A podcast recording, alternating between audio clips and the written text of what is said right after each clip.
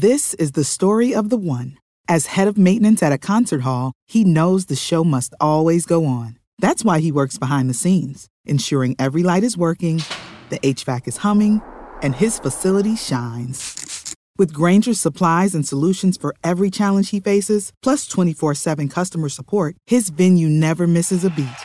Call quickgranger.com or just stop by. Grainger, for the ones who get it done. When you need mealtime inspiration, it's worth shopping Kroger, where you'll find over 30,000 mouthwatering choices that excite your inner foodie. And no matter what tasty choice you make, you'll enjoy our everyday low prices, plus extra ways to save, like digital coupons worth over $600 each week. You can also save up to $1 off per gallon at the pump with fuel points. More savings and more inspiring flavors make shopping Kroger worth it every time. Kroger, fresh for everyone. Fuel restrictions apply.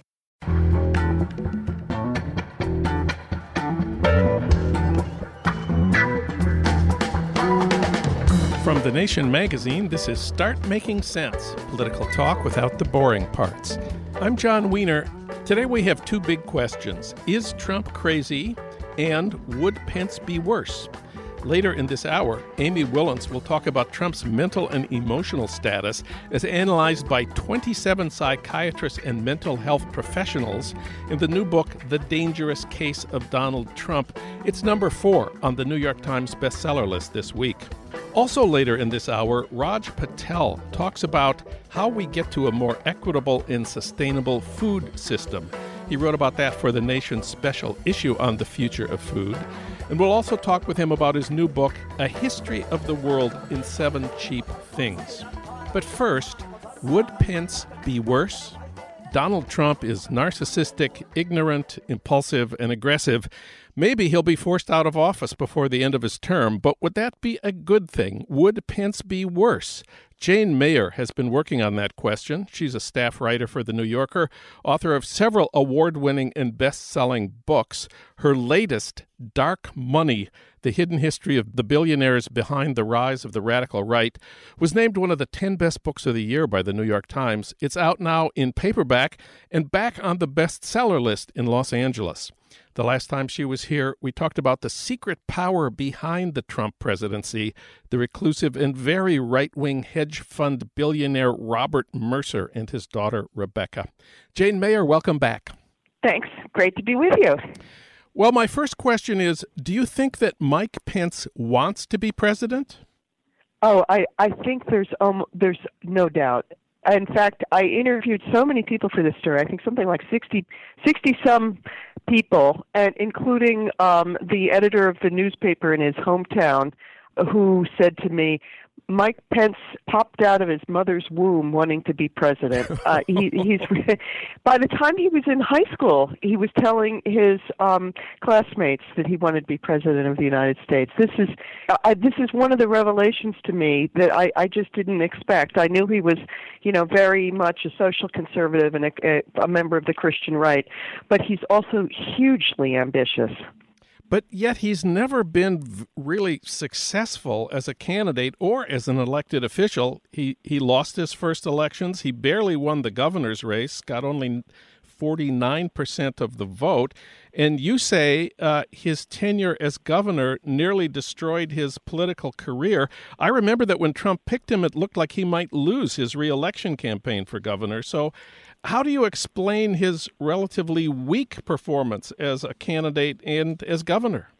Part of the problem is his views really are so extreme that he has, as as one of the Republicans that I quote in the story, a guy named Bill Oesterle said, he scared a lot of people, even in Indiana. That which is partly why he only got 49 percent of the vote when he ran for governor. I mean, to, to balance that out, though, he did he did serve a number of terms in Congress, of course, and kept getting reelected. And he meanwhile was rising in the leadership of the Republican Party in Congress. So so he has some skills, and I wouldn't underestimate those. In particular, he has a, a great gift for making extreme positions seem less threatening. It's kind of the same gift that, that Ronald Reagan had, and to some extent Dick Cheney had. The, the, he knows how to explain things in a way that makes him seem affable and likable, and you you don't really grasp the the sort of the threat that's um, in, in some of the policy positions he's taking.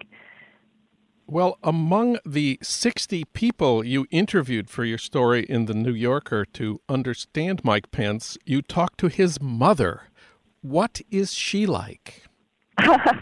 his mom's name is Nancy um, uh, Pence Fritsch. She's gotten re- remarried. Um, she uh, after her uh, Mr. Pence died. Um, she was actually quite delightful, and I would say to the extent that Mike Pence has any charm, it probably comes from his mom. She's a um, staunch Irish Catholic lady who was originally from Chicago, um, very proud of her roots, and um, moved to Indiana because of her husband's job. And uh, she had a sense of humor. She was pretty, you know, very proud of her all of her sons. She's got six kids, it was her other son, though, her first son, um, Gregory, who um, actually was uh, taking a lot of sort of ribbing her and and ribbing his brother, and and kind of taking a few sort of sibling-like shots at Mike Pence while I was interviewing him too. In your New Yorker piece, you quote Mike Pence's mother telling you, "I was a Stepford wife." What is she talking about? Well, I was asking her um, over coffee in uh, Columbus, Indiana, where they're all from. Wh- you know, how did she become a Republican? Because she'd originally been a, a, a big Democrat, a fan of the Daley Machine in in Chicago and and of the Kennedys. And she said, "Well, my husband became Republican, and I guess I just sort of followed what he wanted." And she said, "I was a Stepford wife." um, and she she actually went back to college when she was 65 and got a degree in psychology and that she sort of said that's when she started thinking for herself. And her her son Gregory, who is uh, Mike Pence's brother, said, "Yeah, she was like the st- scarecrow. She, you know, that's when she got her brain." and then the mom looked at me and she said, "You see what I have to put up with?" So I mean, they were they were you know they were kind of lively, nice people, funny, uh, affable and um, self-deprecating and warm. It's the father in the family, though, who I think casted sort of a big shadow and um, he was actually German, not Irish, and a staunch disciplinarian. And he um, had a rule in the household, which was that the Pence children, there were six of them, were not allowed to speak at the dinner table. They had to sit there in silence while their parents spoke. Wait a minute. And, wait a um, minute. The children were not allowed to speak at the dinner table? They were not. They were forbidden from speaking except to say a few things like "pass the butter, please," oh. and then "thank you." Anyway, he was. Uh, Greg Pence said to me that their father was very black and white. Um, he he enforced discipline with a belt and you always knew where you stood with him the brother said and he said then he said to me and and my brother meaning mike pence is a lot like him well one of the things we know about Mike Pence is that he's uh, intensely religious evangelical Protestant. His mother told you, quote, religion is the most important thing in our lives. What else did she say? But she said, you know, we don't we're, we don't take it that seriously, and we don't proselytize. But you see, the thing is, M- Mike Pence broke with the family's religion. Um, that all the kids, the, all the boys in the family, there are four sons and two daughters, and the, all four sons were altar boys, and they were very very involved in you know parochial school and all of that. But but but when Mike Pence went off to college, to Hanover College in in Indiana, he changed his religion. He con- he he became born again and converted to evangelical evangelical Christianity. And, and it interested me because he's someone who has, if you look at his pattern, very much kind of flowed, been caught up in, in the larger political currents. And the current at that point was moral, the moral majority was proselytizing across the country and trying to convert, among others, Catholics to become evangelical Christians, Protestants. And, and he, he got caught up in that and he changed the religion, which is, you know, quite a surprise in his family and and they're dealing with it. But it, it it's a it's an important rupture. You said his family were Democrats. I was amazed to learn from your article in the New Yorker that Mike Pence voted for Jimmy Carter in 1980, not for Ronald Reagan. What's the story there? Well, again, don't forget, Jimmy Carter was a born again Christian. So he, uh, there were a lot of evangelicals who, who voted for him, um, including ones that would become increasingly conservative afterwards and become more Republican. And that's what happened with Mike Pence. He, he fell in love with Reagan after, after voting for Jimmy Carter.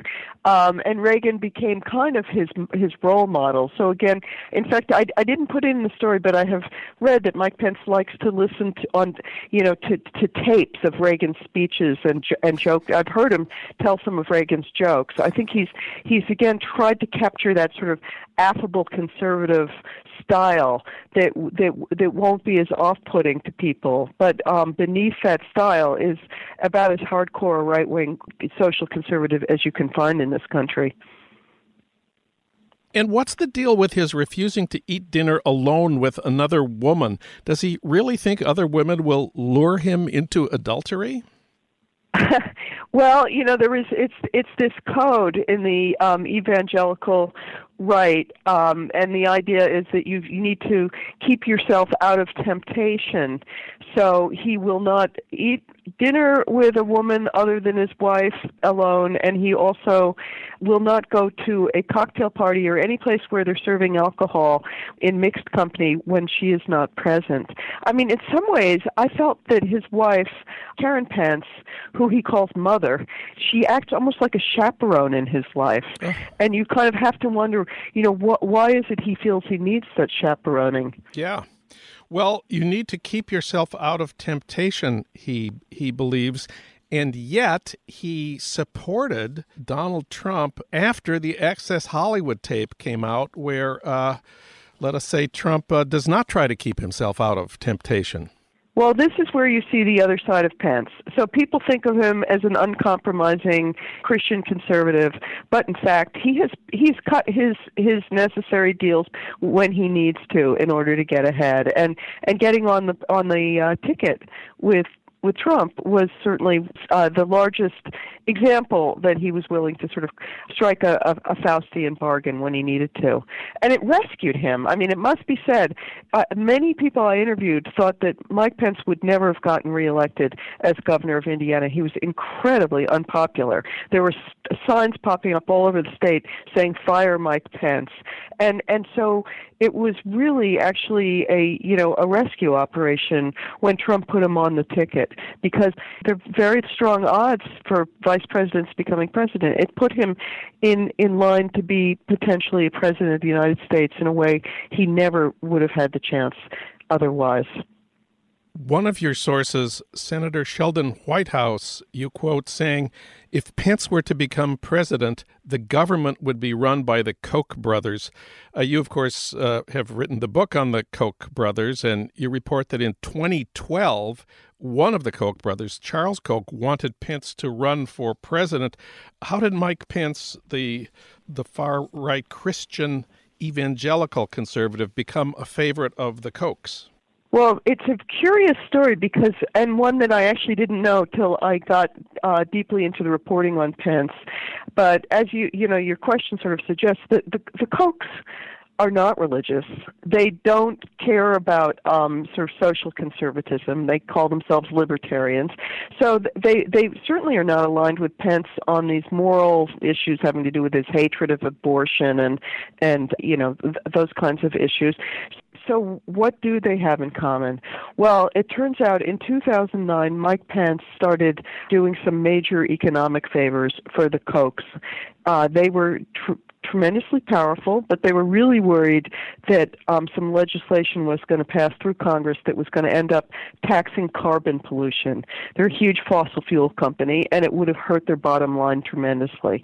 And Mike Pence took up their cause, and he he campaigned and pushed and wheedled, and he, he took a, a, a uh, petition that the that the Koch organization had created and got tons of his colleagues in the House to sign on to it, saying that they would pass no legislation to stop global warming that would require spending a, a cent of government money. And and what happened as a result of his activism and that of a few other people in the in the uh, leadership on the Republican side in the House was that they they he succeeded in killing the legislation, which would have resulted in a tax on carbon pollution, helping Koch Industries hugely, and and from there on out aligning the Republican Party against doing anything about climate change, unlike almost any other political organization in the world.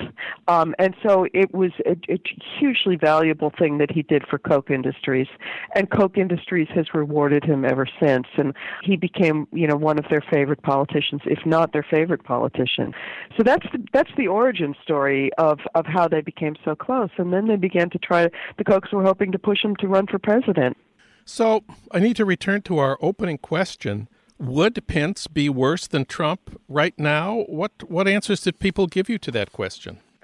So I, I asked tons of people, and, and and you know, one of the things that was interesting to me was among the people who who were most negative about Pence were people in Indiana, including a number of Republicans, even moderate Republicans were were found Pence just so far right that they that they thought, and and and also kind of incompetent that they they were just warning me against him. And there's one um, Republican state legislator I quote named Ed Clay Clere from Indiana who said to me, I would take Trump any day of the week and twice on Sundays over Pence, hmm. which is kind of shocking. Yeah. And and and a num you know, and a number of the others did too.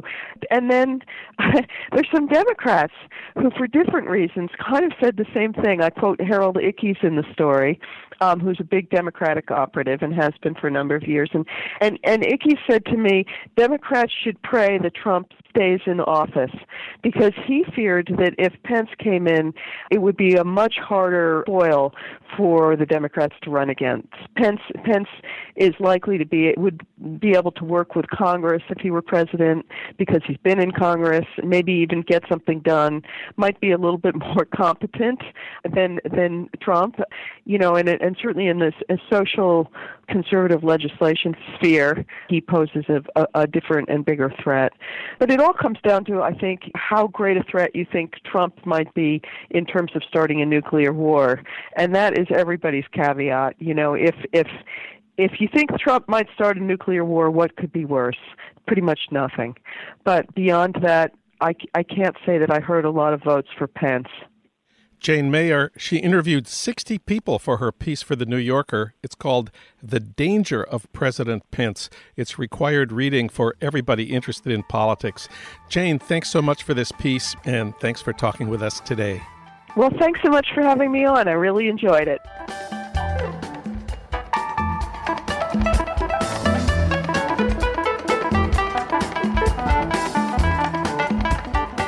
Our next topic today is a big one. Is Trump crazy? Republican Senator Bob Corker of Tennessee, chairman of the Foreign Relations Committee, got the punditocracy going a couple of weeks ago by tweeting after some statements of Trump's. Corker compared the White House to an adult daycare center and noted, quote, Someone obviously missed their shift this morning. Since then, we've seen news reports of people close to the president who say in private he is, quote, unstable, losing a step, and unraveling. Trump reportedly said recently, quote, I hate everyone in the White House. Now we have a new book where many psychiatrists express their professional judgments about the Dangerous Case of Donald Trump. That's the book's title. It's number four on the New York Times bestseller list this week. For comment, we turn to Amy Wilentz. Of course, she's a longtime contributing editor at The Nation, the former Jerusalem correspondent for The New Yorker, and she's best known for her award winning books on Haiti. Amy, welcome back. Thank you, Jon. Before we take up the question, is Trump crazy? Let's start with a little about the book, The Dangerous Case of Donald Trump. 27 psychiatrists and mental health experts assess the president. What exactly is this book? It's a collection of essays by well known psychiatrists and mental health specialists looking at Trump's behavior during the campaign, before the campaign, and now since he's been president, and trying to assess his mental health. Obviously, he's not their patient, so they haven't been in long therapy sessions with him. They do know a little bit, some of them, about his background, his family, etc. And they try to assess his uh, mental state? Well, this is relevant, they tell us, because of the 25th Amendment, which nobody really knew anything about until uh, January 20th, 2017. the 25th Amendment is the other way a president can remo- be removed from office. There's impeachment, a vote by Congress. But there's also the 25th Amendment says if the majority of the cabinet determines that the president is, quote, unable to discharge the powers and duties of his office, he can be removed. So we do want to know whether he is subject to the 25th Amendment. Uh, and the view of, uh, of these psychiatrists is that they are professionals. It's their job to recognize craziness. They've trained for years to do it. They do it all day long. They get paid good money to do it. So uh, they have a professional responsibility to tell us about this. Yes, they do have a professional responsibility to tell us about this. And, uh, they argue that the 25th Amendment is applicable to mental illness as well as to, you know, complete uh, deterioration of the brain or incapacity to move or hear. Their argument is strong that we should know what they think of Trump's mental health. Uh, whether their argument is strong that they should be the determinators, the determiners of uh, whether a president should serve in office is another one. I mean, they, there are various sections of this book. One is what's wrong with Trump. Then the middle section is should psychiatrists be even talking about this when he's not their patient? Is that a violation, or do they have a duty to warn the public? And then the last section is what's wrong with us that we elected this man president? These are all very good questions. They're great questions. The book is truly fascinating. But the second section is the part that disturbs me most because we've seen what happens when psychiatry is in the service of the state during the Gulag in the Soviet Union um, and in other places, many other places. Uh, one of the psychiatrists argues that, of course, he would never participate in a state mandated uh, psychiatric evaluation, but against the state, he would. But who's to say when that's going to happen or what that means? Trump could be out of office, and, mm-hmm. you know, it just doesn't really it's it's very concerning. And can they really diagnose him? I will say for myself that although I found all the uh, initial essays about his diagnosis very interesting, they're not that far from what we already thought already, from what the LA Times wrote when they said he was unfit for office uh, five months after he took office. You know, hedonistic, lost in the present moment, incurious, and narcissistic. I mean, uh, one of the essays says he is the most dangerous man in the world today. I think mm-hmm. that's true. Mm-hmm. Um, more than Rocket Man, even. Kim Jong Un. Let's hold off on Rocket Man here, and uh, we have to we have to talk about the Goldwater rule here, which is yes. an important part of this book. Um, until Trump came along, the psychiatry profession had a firm rule that it is unethical for psychiatrists to diagnose people who they have not personally examined, and this be- was because in 1964, when Goldwater was the Republican candidate running against LBJ, a bunch of psychiatrists went to the public and said, Goldwater is crazy. He's dangerous. He threatens to destroy the world. And the American Psychiatric Association voted and ruled and made it part of the canon of ethics of the profession that this is Im- improper, unethical, and psychiatrists aren't allowed to do it. And the American Psychiatric Association reaffirmed the Goldwater rule with specific reference to Trump in March 2017, two, three months after he took office. So, uh, what, what? So they're our- going against this new reaffirmation of the rule. And, you know, you can see why they did it because would that we had Goldwater now. You know what I mean? yeah. So he was crazy to some psychiatrists back then who had never examined him, but if he were the president now, he would seem a lot more uh, sane than Trump. So, I mean, I, I understand why the Psychiatric Association did reaffirm that. However, I think that this book is truly valuable. So I would hate to see them abide by it. And they assert that they are going beyond that rule because they have a duty to warn the public. It's and called the, duty to warn. And the duty to warn is part of it's the almost, ethical yes. rules of the psychiatric right, profession. and the duty to warn is if you have a patient who is an imminent threat to others or himself or herself, should she be a female, then you have the right to infringe on the patient doctor confidentiality rule. And and so they are arguing that Donald Trump poses an imminent threat to humanity. So not just one person, yeah. but all of us here. And thus they have a, a, duty to warn. As one of them wrote, no, this is Nanette Gartrell and Dee Mosbacher in an essay called He's Got the Whole World in His Hands and His Finger on the Trigger. They wrote, The nuclear arsenal rests in the hands of a president who shows symptoms of serious mental instability. This is an urgent matter of national security. The world as we know it could cease to exist with a 3 a.m. nuclear tweet.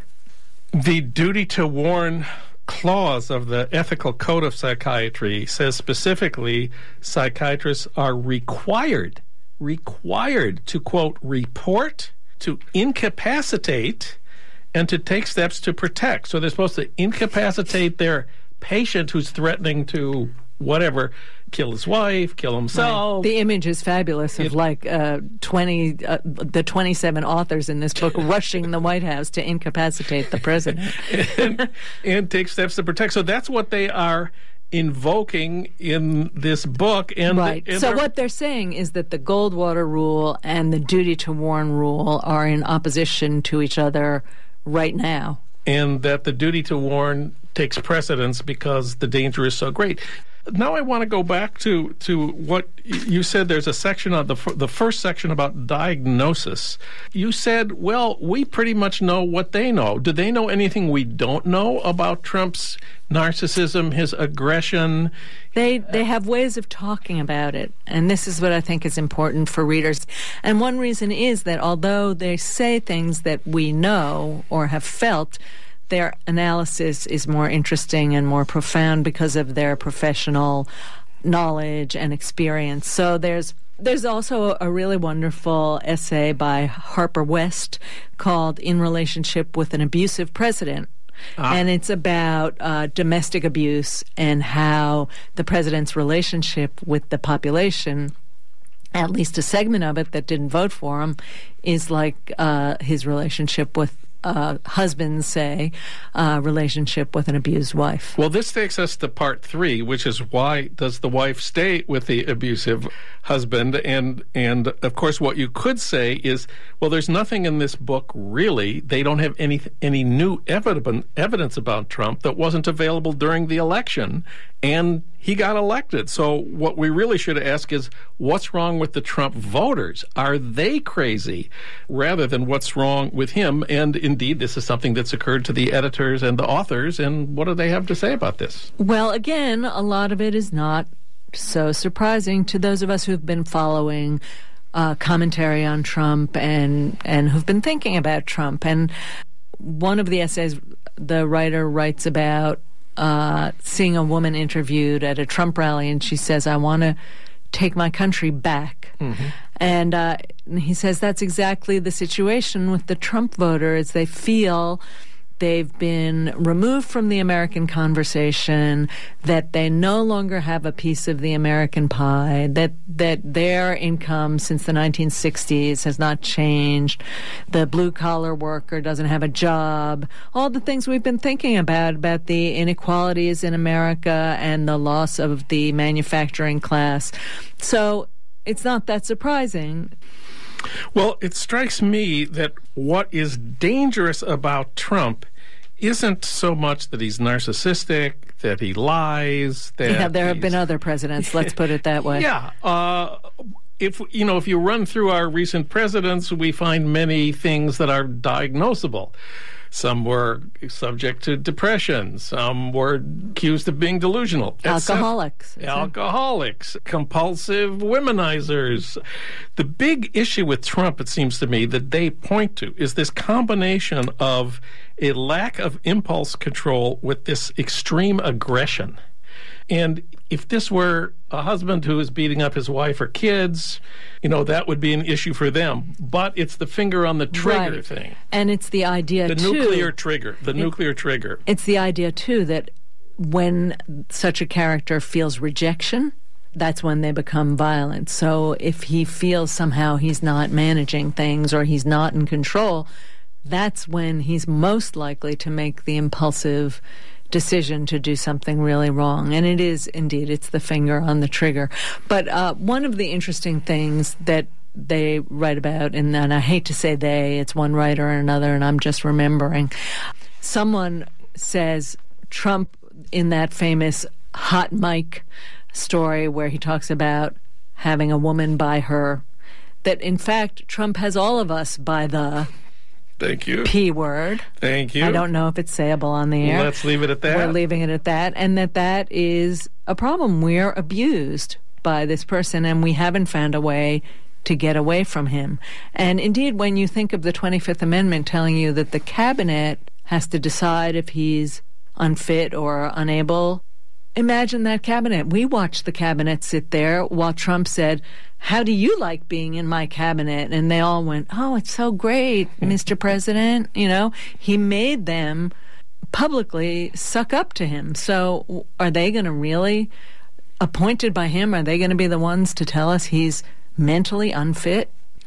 The book is The Dangerous Case of Donald Trump. 27 psychiatrists and mental health experts assess a president. We've been speaking with Amy Willens. She's our expert on the 25th Amendment and the, the duty to warn. Amy, thanks so much for coming in today. Thank you, Jon.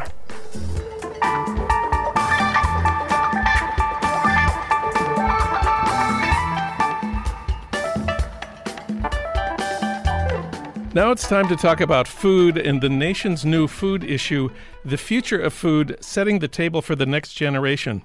For that, we turn to one of the key contributors to that issue, Raj Patel. He's an award winning writer and activist, and he's also research professor at the LBJ School of Public Affairs at the University of Texas, Austin, and a senior research associate in humanities at Rhodes University in South Africa. His new book has just been published A History of the World in Seven Cheap Things. Raj Patel, welcome to the program. Well, thanks very much, Jon, for having me. Before we talk about the nation food issue, let's talk about your new book. You open it by saying that our long era of climactic good fortune has come to an end. Please explain. Well, uh, the uh, the past few hundred years, uh, in particular, have been uh, an era of relative uh, climatic stability, and marry that with uh, an economic system that was is, is premised on relying on this uh, fairly stable weather, and you've got the the story of modern capitalism.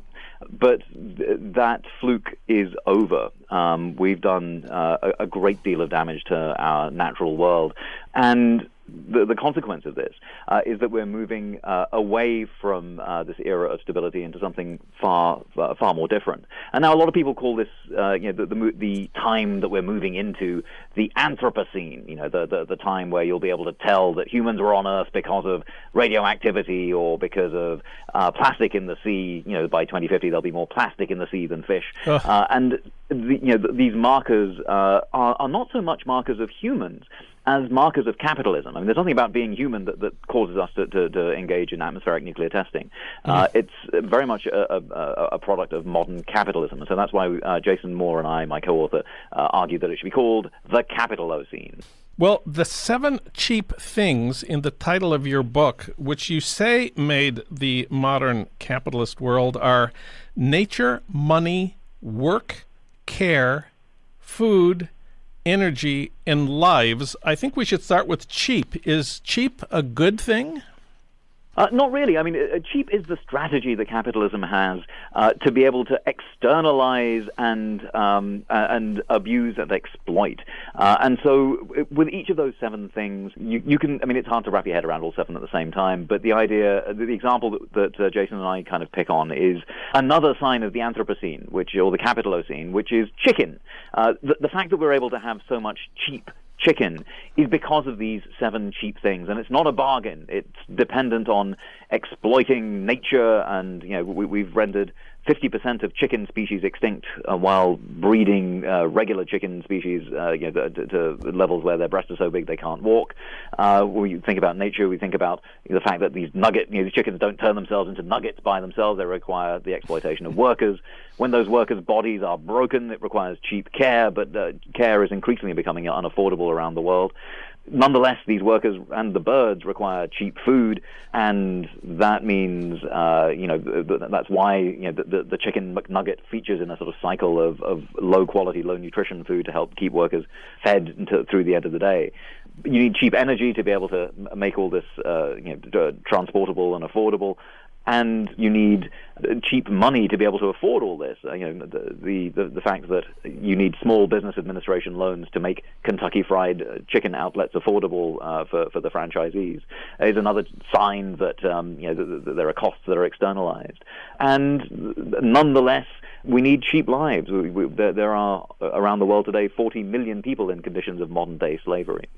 But what we're arguing is that all of these things are running out, um, and that's why we're, we're, we're, we argue that, that we're moving. You know, this chicken nugget is sort of the chicken nugget at the end of the world. Uh, we're, we're, tilting to a, a, world without capitalism. Uh, I want to stick with the chicken example for a minute. Isn't uh, cheap chicken a good thing? Um, for my grandparents, eating chicken was a rare treat that you would do, you know, on Sunday for a, a feast. Uh, today, you know, we can have chicken every day, and you know, people shouldn't be hungry. People shouldn't have to struggle to get enough to eat. Uh, you don't seem to think that cheap chicken is a good thing. Well, I, I fully agree, Jon, that, that, people shouldn't be hungry. And the trouble is that if you look at um, the people in the United States who are uh, among the hungriest, these are workers in the food industry. The food industry depends on you know, on low wages.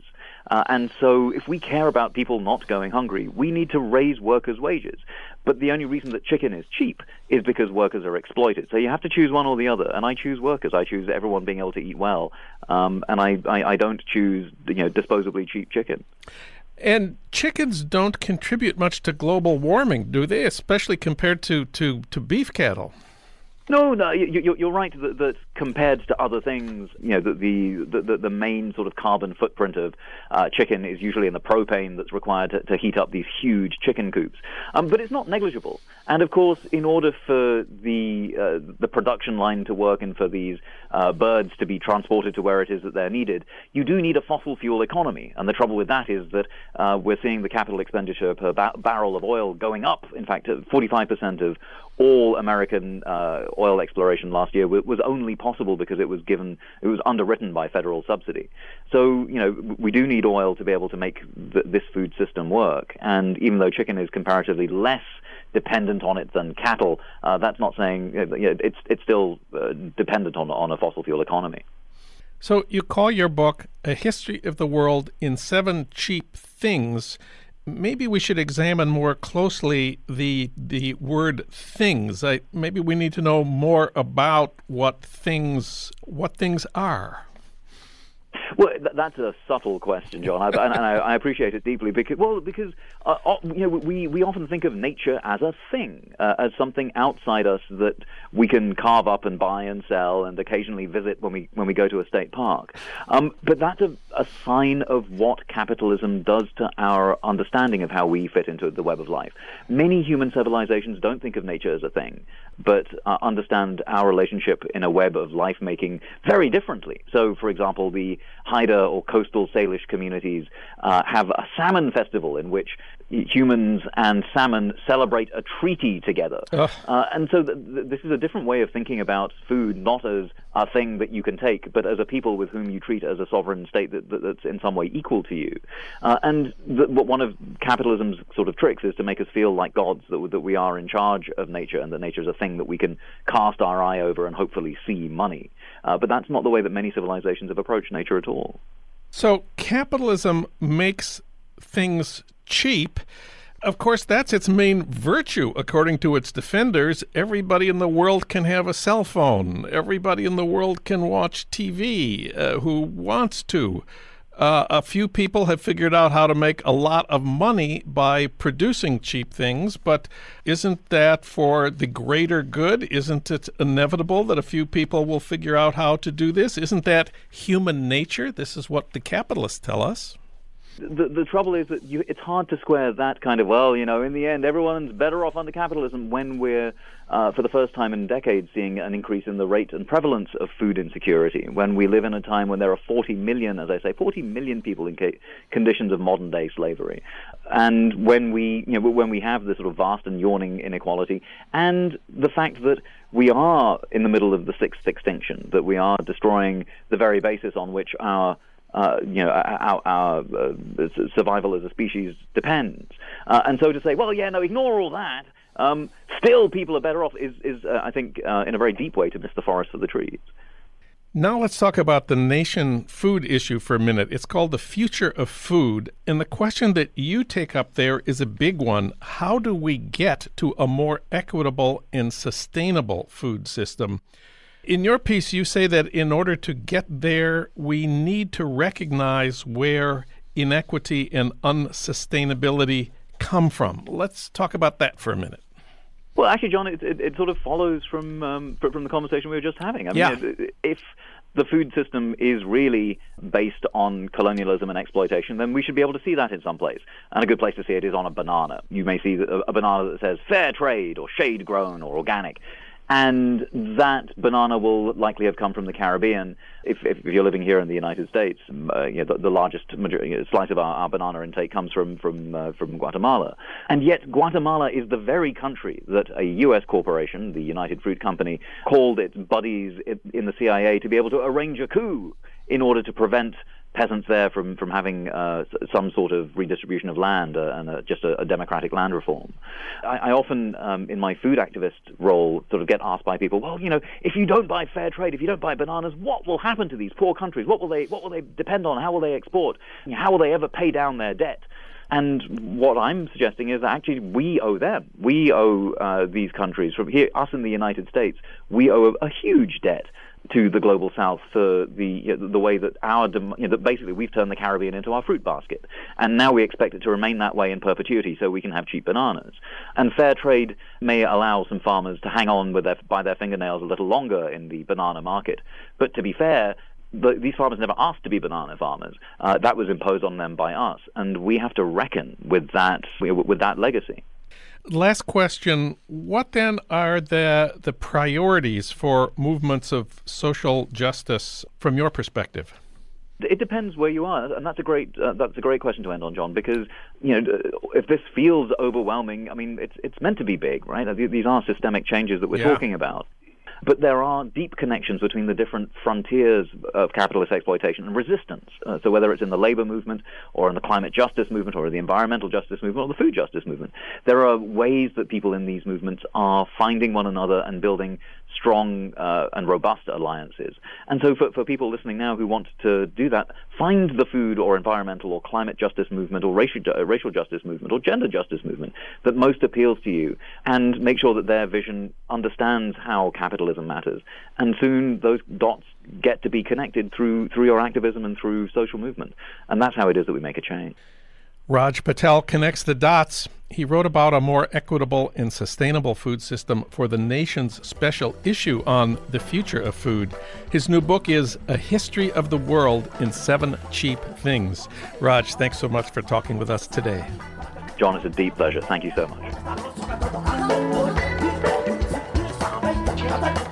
finally, a word about this week's episode of Dave Zirin's Edge of Sports podcast. Of course, that's our sister podcast at The Nation, hosted by the magazine's sports editor. This week, Dave talks about sports and politics with activist athletes from three different generations. And he has some choice words about what the NFL players truly won after their meeting this week with NFL owners. That's this week on the Edge of Sports podcast, where sports and politics collide.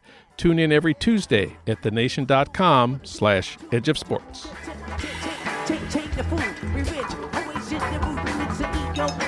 Start Making Sense, the weekly podcast of The Nation magazine, is recorded and edited by Lyra Smith at the studios of Emerson College Los Angeles, located in the heart of Hollywood, with additional production help from Justin Allen. Alan Minsky is our senior producer. Our executive producer is Frank Reynolds. Annie Shields is our engagement editor. Katrina vanden Heuvel is editor and publisher of The Nation. You can find out more about Start Making Sense at thenation.com and subscribe to Start Making Sense at iTunes, Pocket Casts, Stitcher, or wherever you get your podcasts. I'm Jon Wiener. Thanks for listening.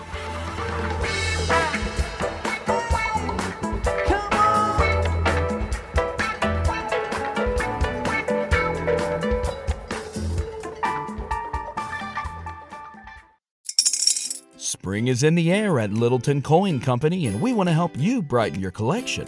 Visit us at littletoncoin.com all month long to enjoy 15% off your purchase. With a wide selection of coins, paper money, supplies, and more, Littleton Coin Company has something for every collector's taste. Use promo code SPRING at littletoncoin.com for 15% off your purchase all month long. Restrictions apply. Littleton Coin Company. Serving collectors since 1945. This is the story of the one. As head of maintenance at a concert hall, he knows the show must always go on. That's why he works behind the scenes, ensuring every light is working, the HVAC is humming, and his facility shines. With Grainger's supplies and solutions for every challenge he faces, plus 24 7 customer support, his venue never misses a beat. Call quickgranger.com or just stop by. Granger, for the ones who get it done.